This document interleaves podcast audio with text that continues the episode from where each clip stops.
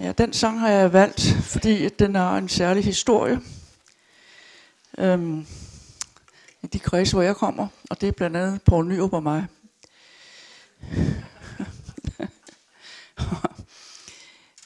Når vi havde ministermøder, altså var sammen et, et døgn for eksempel på et eller andet hotel, fordi vi skulle holde et møde med alle ministerne, så var det traditionen, at øh, Socialdemokraterne de kom med en kasse med de røde sangbøger, og de radikale kom med en kasse med de blå sangbøger. Og da Nyrup altid synger, når han overhovedet kan komme til det, så starter han jo altid med at synge en hel masse. Og det sidste, så måtte jeg jo sådan sige, nu er jeg her også. Men jeg kan bare ikke synge så godt, som han kan. Og heldigvis har de sådan en, der hedder Nis, der sidder med sådan et, øh, sådan en, en fidus, man kan spille på. Jeg kan ikke engang huske, hvad sådan en hedder. Ja, det er rigtigt. Og øhm, så vender jeg mig om til Nis og siger, kan du ikke spille til den, Nis? Nej, jeg kan ikke den melodi. Så må jeg jo bede Paul om at synge for. Og det gjorde han så. Fint, alle var glade. Så sker der det, at Paul Nyrup han bliver 65 år og skal fejre det på Islands Brygge på sådan et fint lille sted. Og jeg skal holde en tale for ham, der er vi lige gået af som regering, ikke så lang tid før. Og det er jeg selvfølgelig ked af. Det er Nyrup formentlig også, men han siger ikke noget om det. Men jeg holder sådan en tale for ham om, at nu er jeg modstandskampen her. Virkelig sådan i smidt Og så skal vi synge den der 480, og så vender jeg mig om til Nis og siger, Nå, du kan den måske stadigvæk ikke. Jo, siger han, for nu er den kommet over i den røde sangbog. Så jeg vil bare sige, det er et af de landsejre, jeg har. Jeg har introduceret mig selv i den røde sangbog. Ja, ja. Det værste er, at jeg nu skal holde foredrag om min tid som kulturminister. Og I vil blive rystet, når I opdager, hvor meget jeg faktisk har nået at lave. Det kan jeg slet ikke nå at fortælle jer. Men jeg, var sat, jeg har kun været kulturminister to og et halvt år, og kirkeminister et og et kvart år. Og jeg udnævnte to øh, biskopper, så jeg har faktisk lavet noget alle steder. og jeg blev, fordi nu, når jeg nu samlede nogle af de her ting sammen, fra min kulturministertid, så blev jeg lidt overrasket over, så målrettet jeg var, og så meget jeg arbejdede, og hvad det var for nogle knep, jeg egentlig brugte, så jeg fik lavet nogle resultater, der var gode. Nu skal jeg holde mig til min manuskript her, for ellers går det bare galt. Øhm,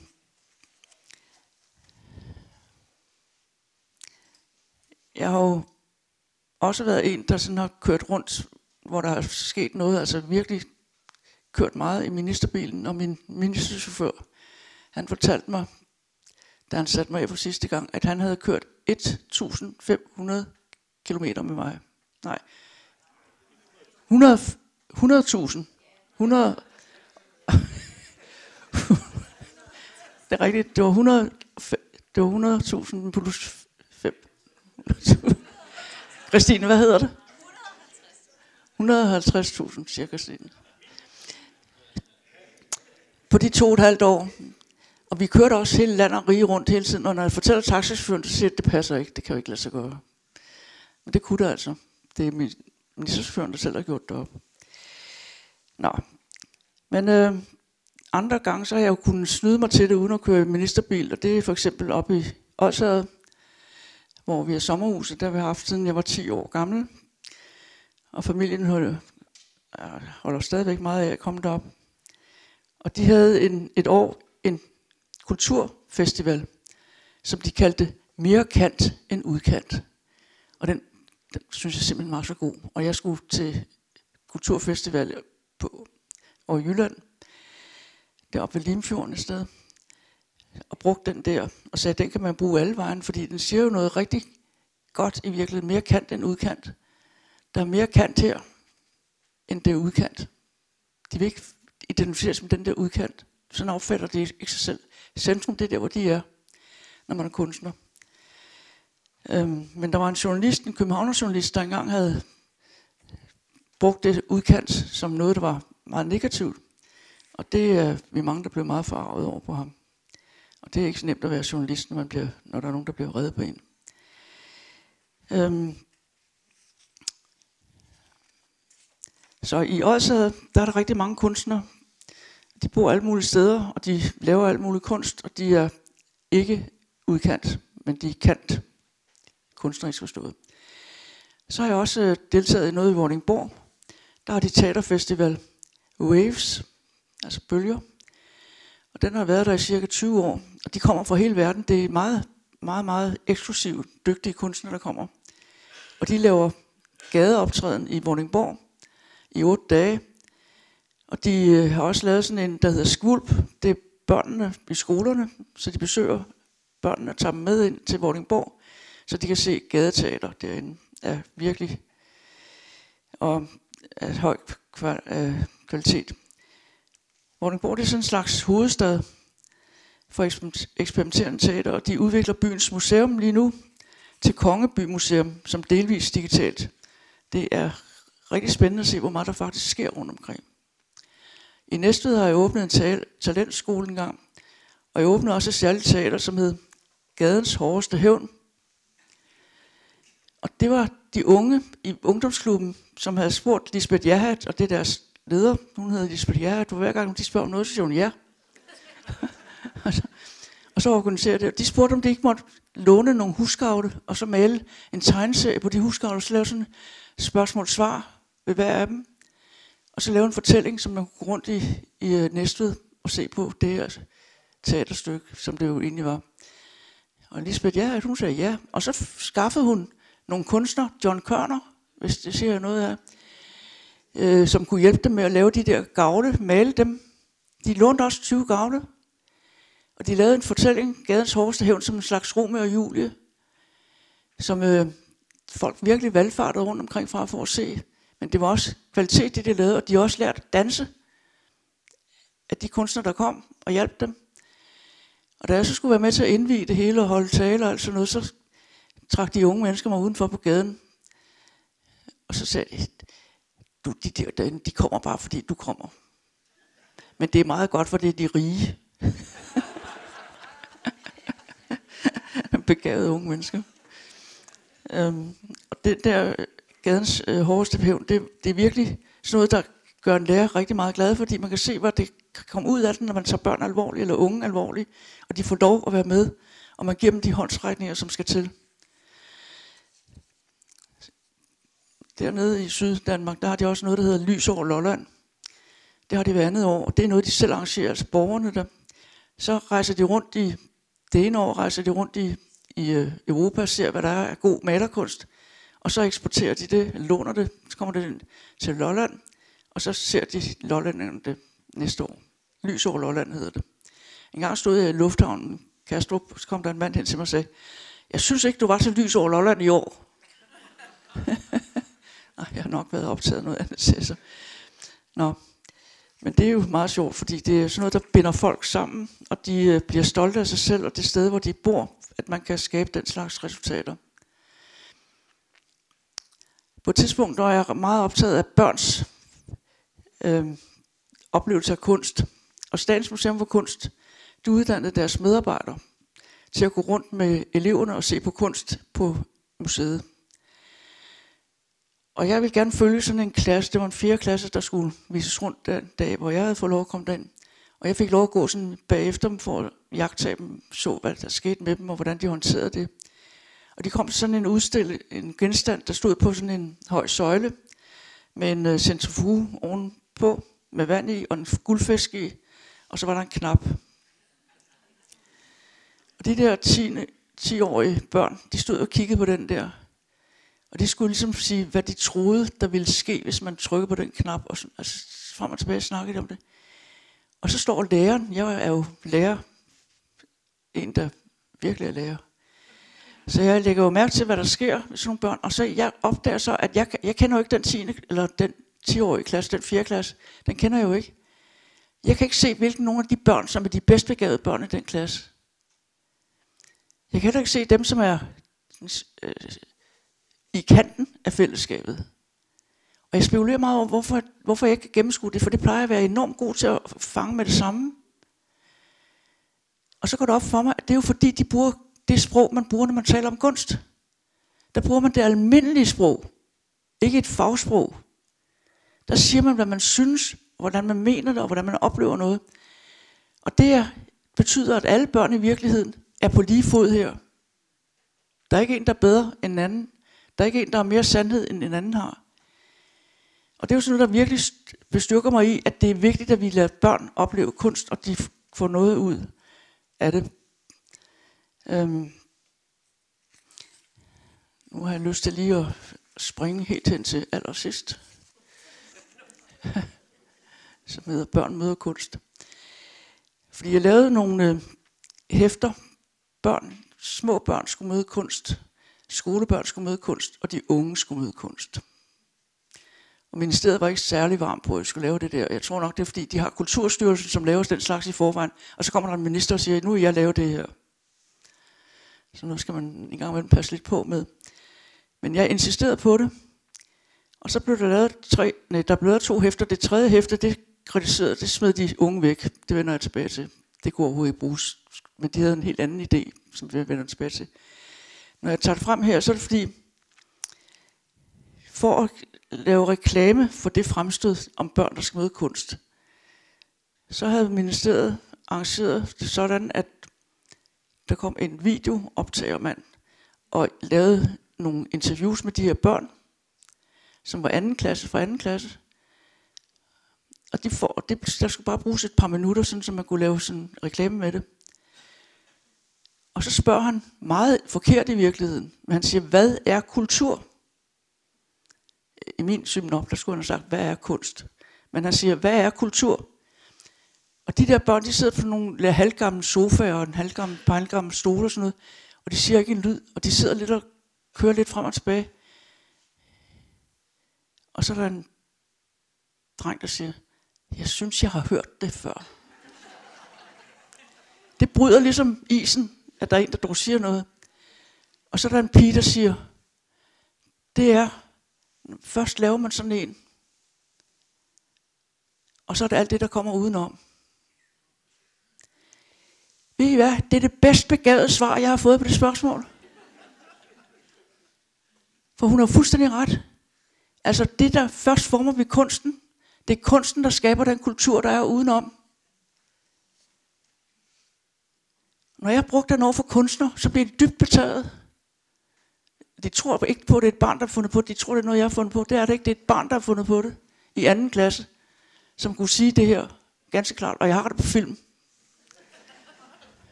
Ja. De unge, der vender jeg tilbage til til sidst.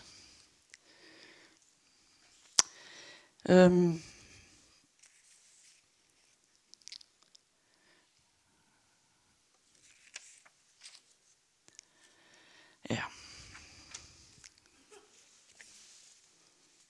Scenekunstdialog. Jeg havde sat som mål, at alle de områder, som jeg var kulturminister for, de skulle, der skulle vi gå deres politik igennem. Altså, hvad er det for en politik, der er på det område? Og så lavede jeg konferencer, og så kom der mange deltagere. Det gjorde jeg også her med kunst. Jeg lavede en konference inde på Carlsberg, det der store bygninger, der står derinde.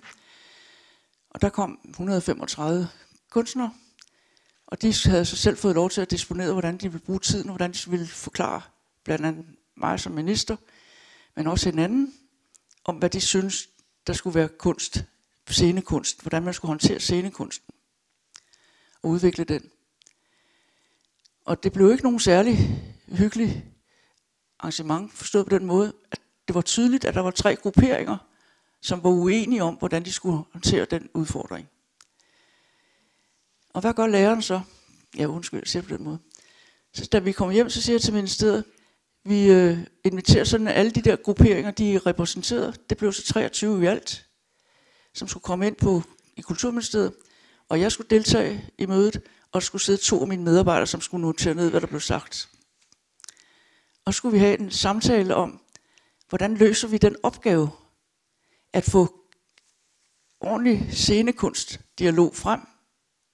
Hvordan taler vi om det? Hvordan gør vi det? Og hvad, hvordan handler vi?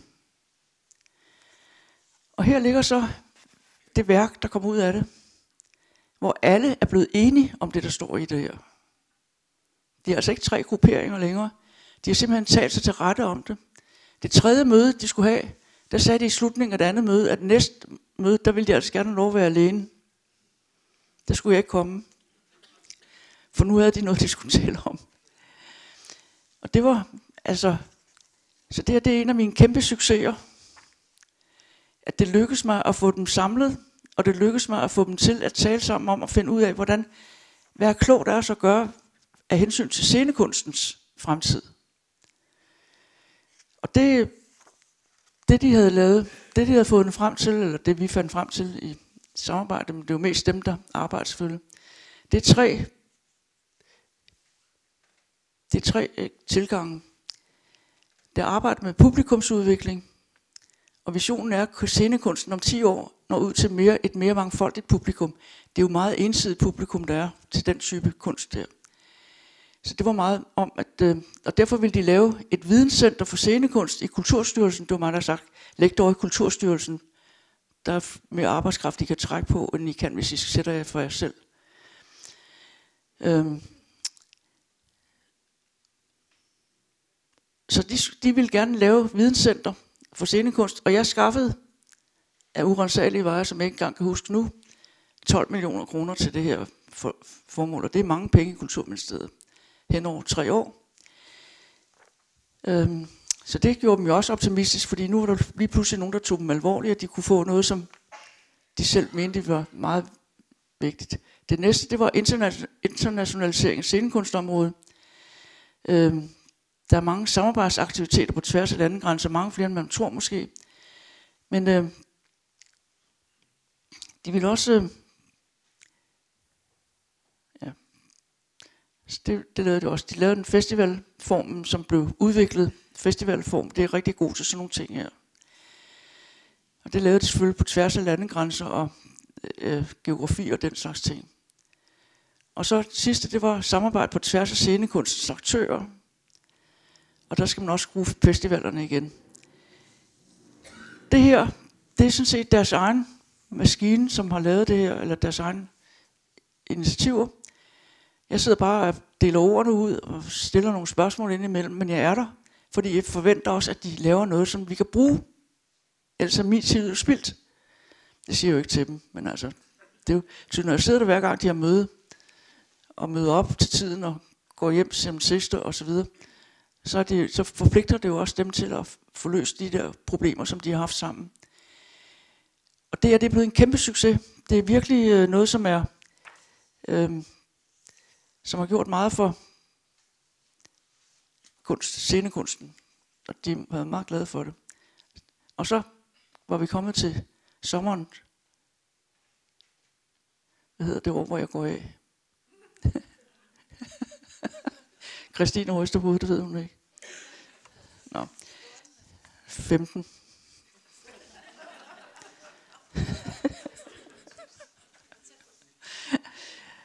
ja. Øhm. Så det er noget, der er skabt i fællesskab, og det er noget, der fungerer i fællesskab. Det er rigtig godt. Øhm.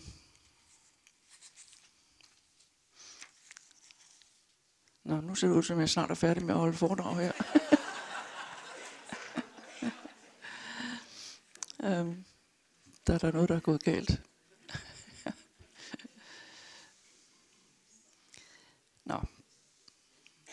Her der er bare noteret nogle citater. Der er et, som jeg selv synes er rigtig, rigtig godt. Et kunstværk er ikke opfyldelsen af et behov. Et kunstværk er ikke opfyldelsen af et behov. Det er skabelsen af et behov. Verden havde ikke brug for Beethovens 5. symfoni, før han havde skabt den. Men så kunne vi ikke leve uden den.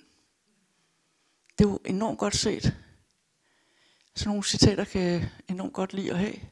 Fordi det giver en sådan noget stof til eftertanke for, hvordan hvad kunst egentlig er for noget. Okay. Nu går jeg over til bunkerne her. Ja, så en gang skulle vi have, det skal man med jævne mellemrum på Christiansborg, et nyt public service udvalg, fordi man skal lave noget, man skal nu er det, det, man har aftalt inden for en bestemt årrække, det skal laves, nu skal det fornyes. Og public service, det er jo, hvad er det, vores medier skal fyldes med. Og der gjorde jeg mig rigtig meget umage med at få Conny Hedegaard til at sidde som formand for sådan et udvalg. Og øhm, alle de, der sad i kulturudvalget, som jeg kaldte op, jeg kaldte til kulturudvalget op på i ministeriet, de kunne få lov til også selv, hvem af dem, der skulle deltage i det udvalg her. Så alt var jo sådan set lavet rigtig pædagogisk og involverende. Og de lavede også et fantastisk godt arbejde. Kåre Hedegaard kan man jo ikke sætte til noget, uden at hun får lavet noget, der virkelig er gods i. Og det tog de der to-tre år, som der var afsat til det. Og så gik de af, og så blev alle de kloge hoveder på Christiansborg, de lagde det til side og sagde, det var pænt, at Conny Hedegaard lavede det der, men vi vil slet ikke bruge det der. Nu er der kommet en ny regering, så nu dur det ikke. Men det ligger her til tid og evighed, med de gode forslag i det. Men det er også bare noget, der en gang imellem, så er det lidt deprimerende at være kulturminister eller minister i få år, og så går man af, og så er der simpelthen ikke mere til det. Som ikke, det er faktisk irriterende. Og det er, så derfor har jeg haft travlt i de der to og et halvt år i kulturminister for at få lavet så mange ting som muligt og sat nogle spor efter mig. En ny musikhandlingsplan, den springer jeg over, fordi det er, der er ikke så meget nyt i den. Men øh, det er om hele deres læringsmiljø og så videre, og fine forsider. Men musikhandlingsplan, det er jo blandt andet noget at gøre med, hvordan bruger man musikken i skolen. Og i, øh, øh, ved siden af skolen, altså det kan man også få musikundervisning. Og det der var min pointe, det var, at alle børn skulle have lov til at spille, den, bruge et instrument. På et eller andet tidspunkt mellem 4. og 5. klasse. Og det er derfor, at forsiden er prydet af børn med instrumenter. For det er en af pointerne i det, at børn ved ikke, at de er i stand til at bruge et instrument, hvis ikke de får lov at prøve det. Og det får de jo ikke i den almindelige folkeskole. Og musikfaget er i folkeskolen i dag ekstremt underprivilegeret. Og det er faktisk en skændsel, vil jeg sige, fordi det er en meget vigtig del af vores kultur, at vi kan at frembringe noget musik. Og børnene ved jo ikke, om de kan eller det ikke kan. De har jo ikke fået lov at prøve det, og det er dyrt at gå på musikskole osv. Det er ikke alle, der har råd til det. Og slet ikke også til at have et instrument. Så musikhandlingsplanen for 2015 til 2018, og jeg gik altså af i sommeren 2015, så I kan se, hvor travlt jeg har haft.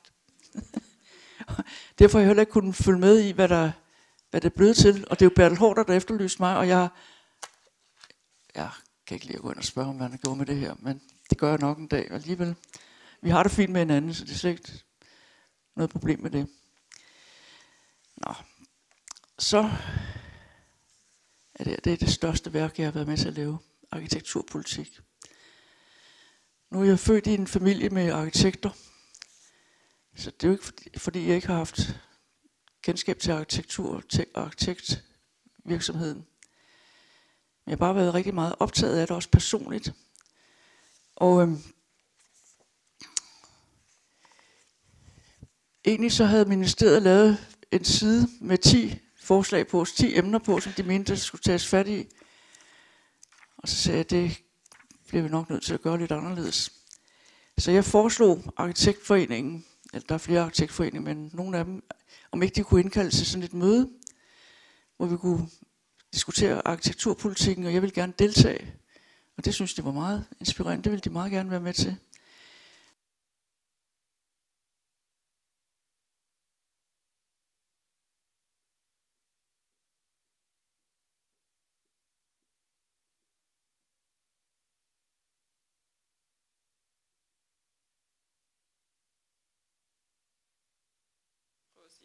Hallo? Ja, nu kom den.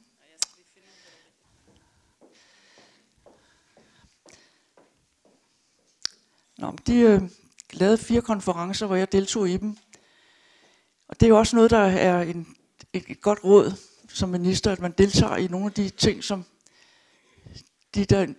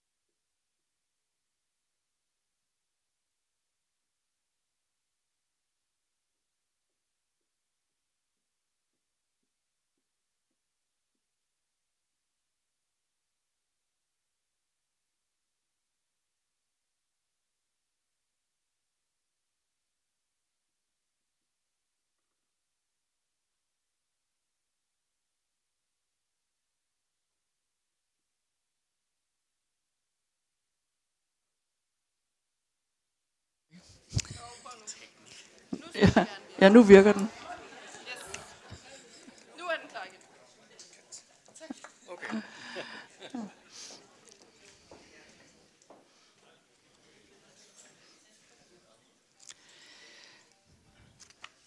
Nu er der en klokke, der ringer.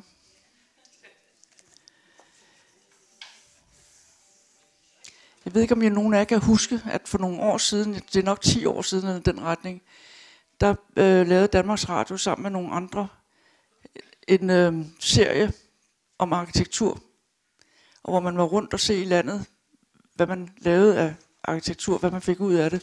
Forsiden her, det er faktisk Lemvis Havn. Den er bare lavet, altså tegnet. Men det er en begivenhed, som er rigtigt, hvor man lavede havneområdet om til skateboard. Og så gjorde man også en kunstnerisk, så det blev cirka et, et rigtig stort samlingspunkt for borgerne i Lemvi. Nu var der ikke nogen havn længere, men nu var der altså en skatebane, som man kunne bruge.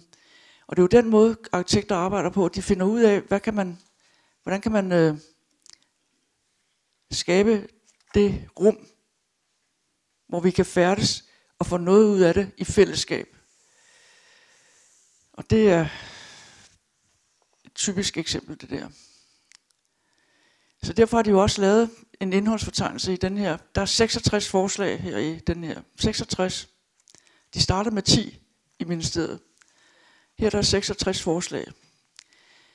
Øhm, vi holdt en, en hel række konferencer. Vi var på Bornholm til de der folkemøder derovre og fortsatte diskussionerne der.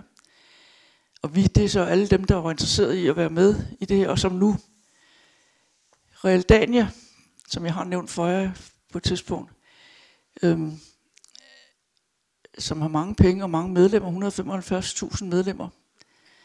Og Realdania, de har jo forstået også at gå ind i det her tema med arkitekturpolitikken, fordi de altså har nogle midler, øh, som kan bruges til det her. Og så det ligger, I har set det der kæmpe store Bronx, eller hvad det pokker, de kan ikke huske, hvad de kalder det, som ligger inde ved, ja, som ligger inde ved det kongelige bibliotek. Og der har de også et, øh, et øh, sted, hvor de udstiller ting og sager. Ken Martinussen hedder han, ham der er direktør der, og som jeg har kendt rigtig, rigtig mange år, fordi jeg faktisk har været interesseret i de her ting igennem længere tid.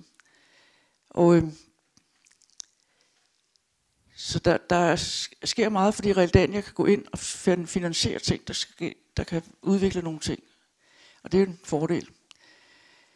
Og vi har, lavet, vi har disponeret det her på den måde, at det er faktisk arkitektur for mennesker. Hvad betyder det for mennesker? Vi har de omgivelser, vi trives i. Hvordan sikrer man, at børn og unge og voksne også får noget, som de kan trives i i fællesskab? Så er det meget vigtigt med kommunerne og borgerdeltagelse, fordi kommunerne er jo nogle, en meget, meget central spiller, når vi taler om arkitektur og det offentlige.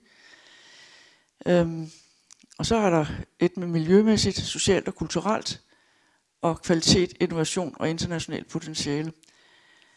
Og jeg var med, da de øh, i den 2014,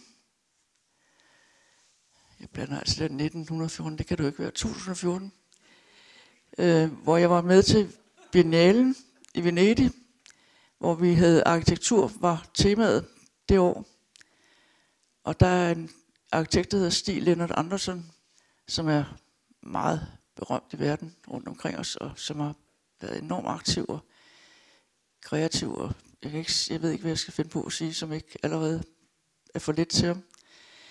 Men øh, han, han skulle øh, udfylde det, den danske pavillon, og det gjorde han på sin egen måde, som jeg slet ikke kan beskrive. Men, øh, men øh, det er bare et eksempel på en person, som internationalt, globalt, slår igennem med arkitektur. Og han er landskabsarkitekt. Og han har lige vundet et konkurrence ude i Lyngby, hvor jeg bor. Og jeg har ikke haft noget med det at gøre, jeg kan sige. Men jeg er meget spændt på, hvordan han øh, vil udfylde den opgave, han får derude. Nå, men sådan nogle begavede mennesker har man jo brug for rundt omkring, og det er det, man møder, når man øh, skal arbejde med sådan noget her. Da vi lavede pressekonferencen, 10, 10 ministre, 10 ministre var tilsagt til at være part i det her forløb. Og figurerer også i det her værk. med eksempler på, hvad de vil bidrage med. Det er både miljø og øh, socialt osv. og så videre, så videre. Og vi holdt en stor pressekonference, da, da vi skulle åbenbare det her skrift. Og der kom 200 mennesker til en pressekonference. Det har jeg bare aldrig set før. Og det var godt, at vi har lagt det igen over på Carlsberg, et eller andet af de der store bygninger derovre. Og der kom fire ministre ud af ti, og det er mange. Fordi de har jo alle mulige andre ting, men de skal jo selvfølgelig også passe det her. Så det var jo en kæmpe fornøjelse og en stor glæde i hele arkitektstanden over, at de havde fået det her materiale. At de selv har været med til at lave det, det er selvfølgelig en pointe, men alligevel er det jo interessant, at, de, at det kan samle så mange, og der er så mange, der føler sig forpligtet på det, og arbejder efter det. Og Danmark er jo kendt at det, i den store verden for vores arkitektur, og den, det vi kan frembringe der. Nå, nu kommer jeg tilbage til de unge, som jeg sprang over før. Det var fordi, jeg ville lave tre hæfter. Jeg vil lave tre hæfter. En for de små børn, der møder kunst og kultur, og en for skolebørnene, og så en for de unge. Og jeg havde heldigvis havde fundet ud af at lave sådan et unge panel, som jeg kunne rådføre mig med om alle mulige ting. Og øh, jeg sendte så det, jeg havde frembragt og det var sådan set mig selv, der havde lavet det mest af det, fordi ministeriet synes jo ikke, at det var noget, de ville lave det, fordi de havde jo alt det, der lå i Kulturstyrelsen i forvejen. Og det var også rigtigt, men jeg ville bare gerne have de der hæfter selv. Og med de rigtige citater og så videre, så videre for kunst, for folk, der har forstand på den slags ting her. Så de unge, de skrev til mig, at det duede ikke, det jeg lavede til dem overhovedet, men de ville gerne komme og snakke med mig, fordi de havde nogle idéer, og så sagde, skyndte jeg sagde, mig at sige, jamen kom endelig. Og hvad var det for en idé, de havde fået? Jo, de sagde, hvis du kan skaffe en million kroner,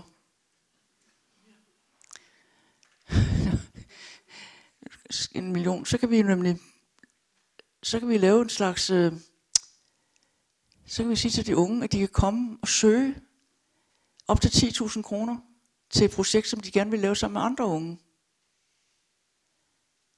eller de kan lave et projekt for andre unge.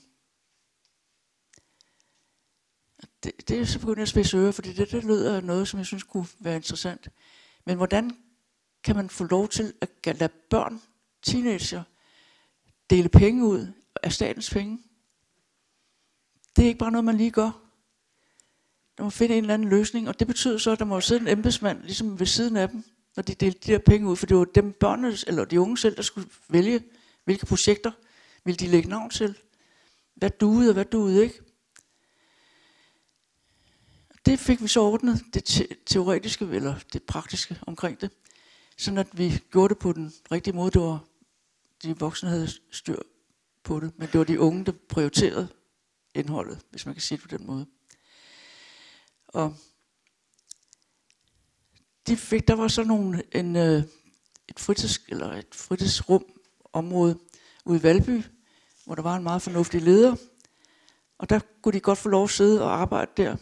De kunne også, der også de, de unge mennesker, som havde øh, instrumenter, som de brugte, når de tog med mig rundt for at øh, underholde lidt. Hvis jeg lavede et kæmpestort møde for alle kommunalpolitikere et eller andet sted i landet, så tog jeg sådan tre stykker af de der unge mennesker med, som kom med deres instrumenter, og så lavede de lidt øh, underholdning ud af det. Det synes de var mægtig sjovt. Så optog de videoer af de, de diskussioner, der foregik på sådan et sted.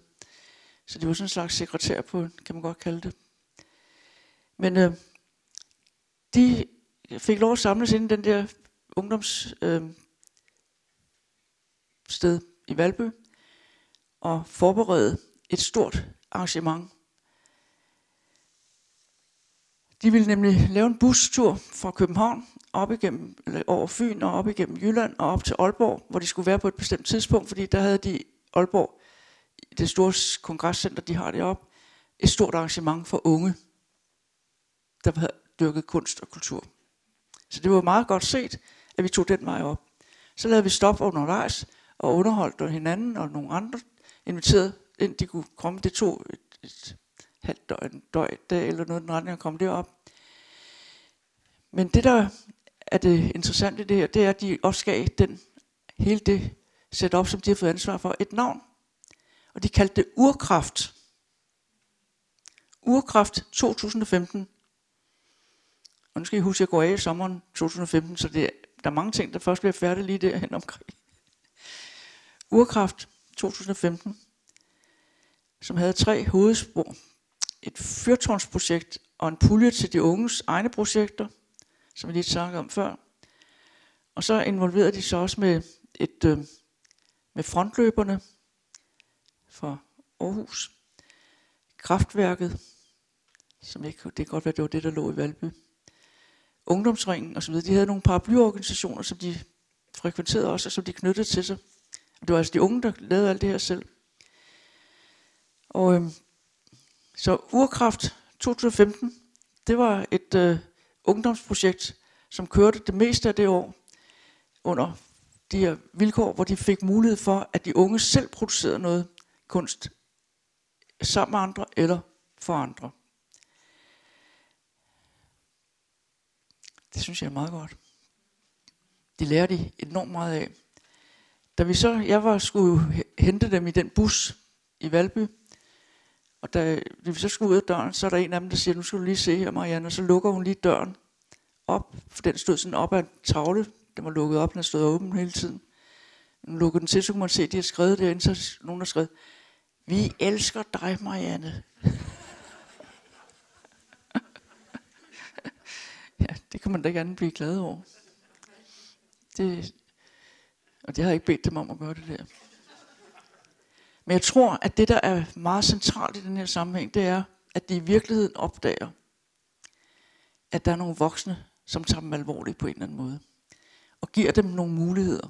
Og regner med dem. Giver dem også noget ansvar. Og øhm,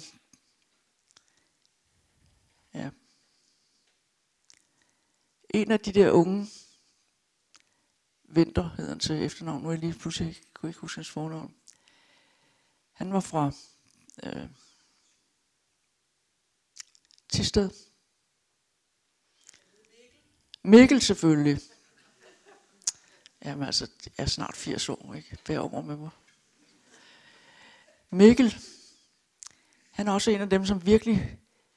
Den allerførste gang, jeg som kulturminister var ude, det var i Aalborg, hvor der var sådan et møde, som ministeriet havde lavet, som de lavede, plejede at lave en gang om året, hvor man kunne i det område, kunne man vælge 25 personer, som kunne komme og delagtiggøre ministeren med deres interesser og hvad de sådan ville. Og Mikkel, han var den yngste, jeg tror han var 20 år på det tidspunkt, og kom altså fra Tisted. Og han var den sidste, der skulle sige noget. Han sagde noget, der var, jeg kan ikke huske, hvad det var, men jeg kan bare huske, at jeg var ret imponeret af ham. Og siden var han sådan en, som faktisk fulgte mig i tygt og tyndt igennem på mange måder. Øh, også efter jeg ikke var kulturminister længere. Han arbejder også inde på Københavns Universitet nu og laver ting sammen med ham som amerikaneren, som jeg ikke kan huske, hvad hedder. Netop. Og han underviser på, øh, jeg tror det er Kroge Højskole, han underviser på. Det er i hvert fald en af de højskoler, der ligger deroppe i det område. Så Mikkel Winter, han, øh, når han har et eller andet, han gerne vil stadigvæk gerne vil have, jeg skal prøve at hjælpe ham med, så beder når man mødes, så kommer han ind på Christiansborg, så mødes vi der. Og så nogle gange, når jeg ved, hvad det er, så kan jeg finde på at tage en anden med, som måske ved noget, som jeg ikke ved. Og så får vi sådan lidt tæt og tæt om, hvordan vi kommer videre med Mikkels liv. Eller med, det, med det, han arbejder med selvfølgelig. Ja, men altså, der er jo rigtig mange mennesker berøringsflader hele tiden, som giver, som virkeligheden giver en rigtig stor tilskud til ens liv på den ene eller den anden måde. Øhm, og jeg kan godt lide at have sådan et, øh, et netværk, som jeg ved, at jeg kan trække på, hvis jeg har brug for det. Så lovede jeg dem også, de unge, at øh, de synes, der var for få ungdomsråd i Danmark. Altså hver kommune burde have et ungdomsråd. Det er det, der er målsætningen. Og derfor skulle vi også lægge et øh, projekt frem, hvor vi kunne øh, prøve at finde ud af, hvad det var, vi gjorde for at udbrede ungdomsrådet. Og det er selvfølgelig Dansk Ungdomsfællesråd, som kan blive en meget vigtig spiller i det område. Ungdomsringen, hvor der er en, der hedder produktionsskolerne, erhvervsskolerne, netværk af ungdomsråd osv. Red Barnet Ungdom og Danske Skoleelever. De, så de laver sådan et kæmpe netværk i virkeligheden for at hjælpe med at få fremskridt i antallet af ungdomsråd i kommunerne. Hvilket jeg kun kunne støtte dem i. Ja, så det øh, er godt. Men Mikkel, han var også med til at præsentere unge arbejdet på pressemødet. Og der stal han jo alt opmærksomhed. Så noget, det kan han. Det kan han også, må man sige. Ja, så Og jeg en lille overraskelse til allersidst.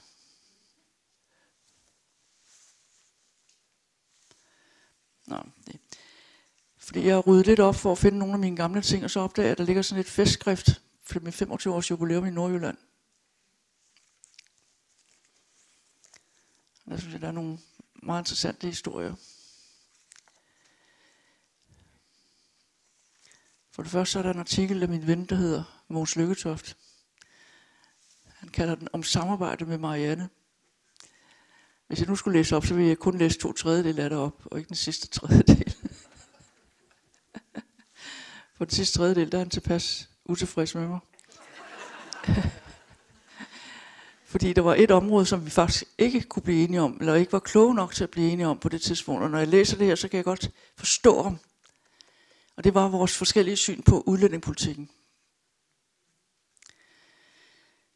Og det er jo, det er jo ærgerligt, fordi hvis, jeg havde, hvis han havde sagt det her til mig, som han har skrevet her, eller hvis jeg havde forstået det, bedre at sige det på den måde, på det tidspunkt, hvor jeg faktisk fik det her festskrift, øhm, så kunne det godt være, at jeg havde ageret på en anden måde. Det er svært at svare på. Man kan altid være bagklog. Nå, men det, når jeg tager det med her, så er det fordi, at han øh, faktisk peger på en ting, inden han når til det der, hvor han ikke synes, at jeg er rigtig god. Øhm, han skriver her, vi brugte vores nye og bedre kendskab til hinanden til at sætte fælles præg på finanslovsforhandlingerne, både i 91 og 92. Der var vi ikke i regering. Det var den periode, hvor vi lærte hinanden at kende sådan ind under huden og arbejde sammen i Folketinget. Og så sad vi fra 25. januar 1993 i næsten otte år sammen i regeringsøkonomiudvalg som henholdsvis finans- og økonomiminister. I lange perioder var vi mere sammen med hinanden end med vores respektive ægtefæller. Vi arvede en tårnhøj arbejdsløshed. Det er nu, I skal høre godt efter. Vi arvede en tårnhøj arbejdsløshed som den helt afgørende udfordring, og et kæmpe underskud på statsfinanserne hvor samvirke blev helt centralt i udformningen af den strategi, der fik ekstra 200.000 danskere i arbejde, fik orden på statens finanser og fastholdt et stort overskud på betalingsbalancen. Det der med at få folk i arbejde, at øh, have orden på statsfinanserne og overskud på betalingsbalancen, det sagde alle de økonomiske journalister dengang, jeg offentliggjorde, at det var vores strategi, at det kunne bare ikke lade sig gøre. Det havde man endnu aldrig set. Enten så havde man stort underskud, eller så havde man stort overskud. Og så havde man underskud et andet sted. Jeg forstår, hvad jeg mener. Men det lykkedes os at få 200.000 ekstra i arbejde, og både statsfinanserne fuldstændig i orden, og ingen underskud på, på udlandet, om man så må sige på betalingsbalancen. Det har I slet ikke tænkt over, vel? Nå, men jeg gik og pralede med det. Og så tænkte jeg, da en dag, da vi tog hjem fra, vi havde været ude at rejse, vi rejste jo sammen sådan en gang, hver halvandet år der omkring. Vi havde været i New Zealand, det alle, der var et eller andet De skulle til New Zealand og se, hvad det var, de lavede der. Og blive inspireret af et eller andet. Så da vi rejste hjem derfra, så havde jeg en ting i hovedet, som jeg skulle have ordnet på vejen hjem. Fordi nu var vi begyndt at have orden på økonomien, og nu var jeg nervøs for, at vi ikke kunne holde Folketinget. Vi sad i mindretalsregering. Og hvordan styrer man et folketing, når man pludselig har overskud? Ja, ja. Det er man nødt til at tænke lidt grundigt over. Så derfor foreslog jeg Mogens, at vi lavede sådan en, øh, en model, hvor man kunne arbejde efter den, så man faktisk fik løst de her problemstillinger. Hvad er det for nogle målsætninger, vi har? Hvordan vil vi nå de målsætninger? Og så videre. Dem skulle man skrive ned, og så skulle man bruge det som dokumentation over for Folketinget på, at det var vores økonomiske strategi.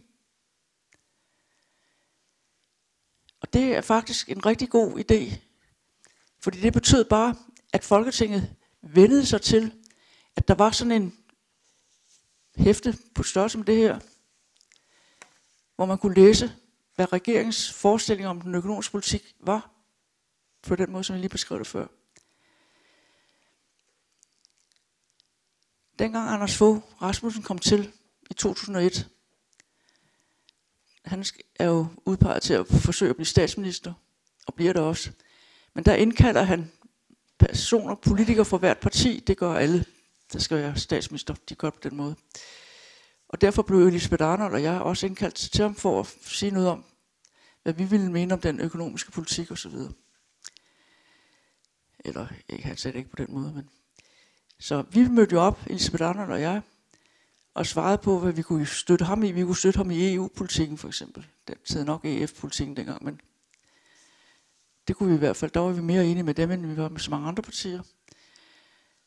Så vi gik sådan tingene igennem på den måde, stille og roligt. Og så siger han pludselig til allersidst, og det der hæfte, du laver, Marianne, hvor du har lavet sådan en disponeret, så der er nogle penge til over, som du ikke har sat mærker på endnu, den køber jeg. Jeg vil bare bruge den til at sætte skatten ned, det vil du jo ikke bruge den til. Nej, nej, men det var fair nok. Så han købte den model, som vi faktisk havde inspireret af vores arbejde i New Zealand, blandt andet. Hvordan vi skulle bære os ad med at få Folketinget til at forstå, at det ikke kunne nytte noget, man bare brugte penge hele tiden. Man er nødt til at tænke sig om at finansiere det, man skulle ville bruge pengene til. Og det der disciplinerer, mindretalsregeringen, der disponerer et stort folketing, det kan jeg godt se, der skal man være ydmyg. Og derfor galt det også om at lave nogle, ja det er, du var der selv med til at lave dem.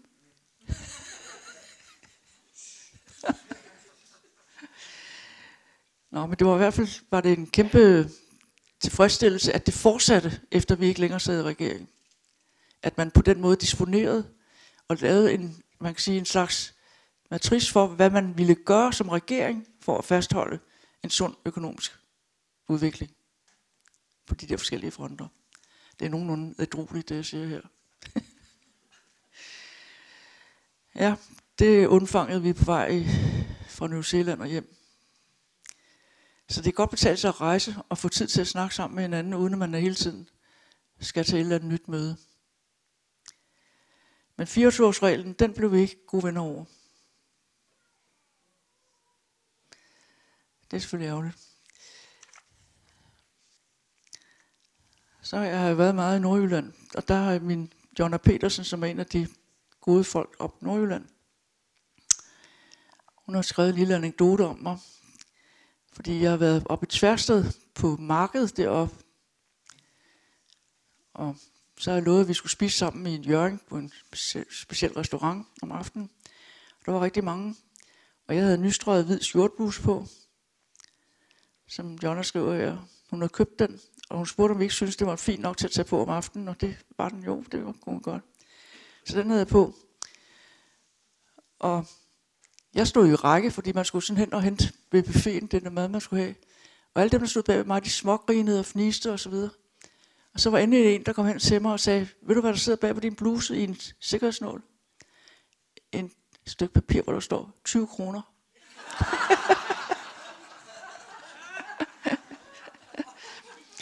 Ja, det var en rigtig økonomiminister, de havde fået der.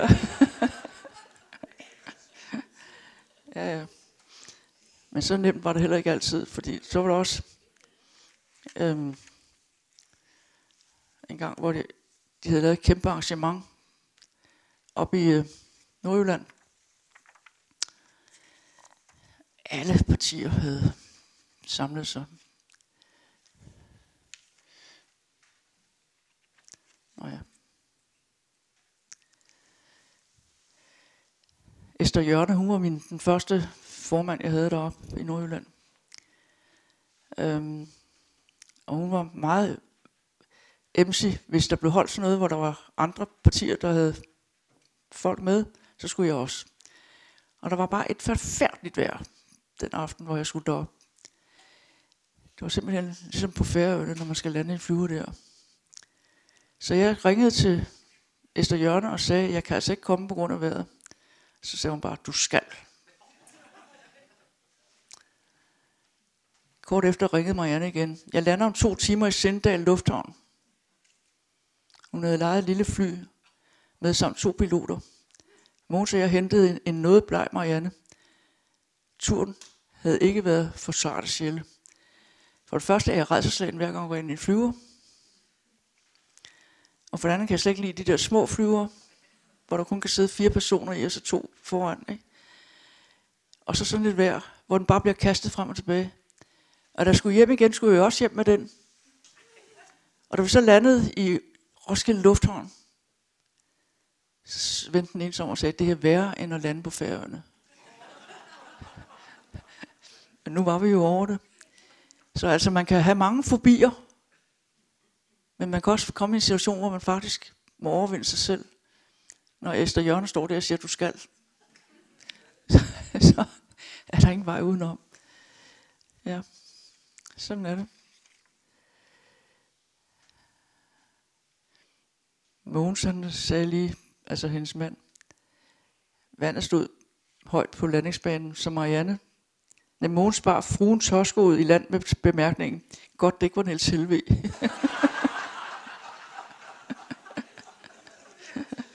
ja, sådan er det også i Nordjylland. Ja.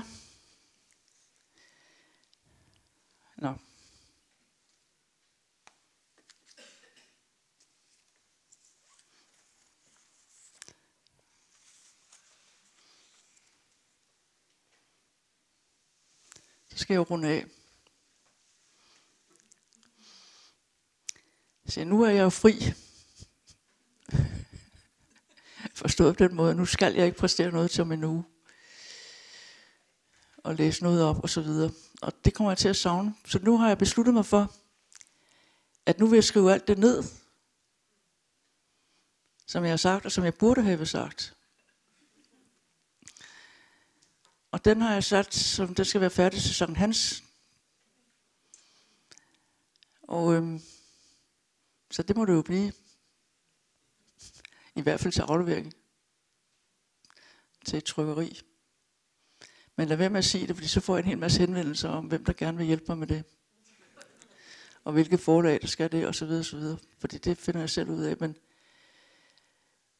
min målsætning er, og, og klog af skade, så siger det i en vidners nærvær, så skal der komme noget skriftligt ud af det her. Hvor det selvfølgelig bliver mere omfangsrigt, end det jeg har stået her og sagt, fordi det kan ikke fylde seks bøger.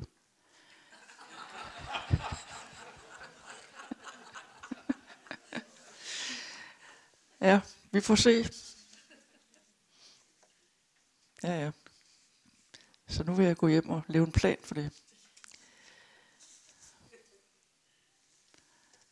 Tak for denne gang. Og have en god sommer.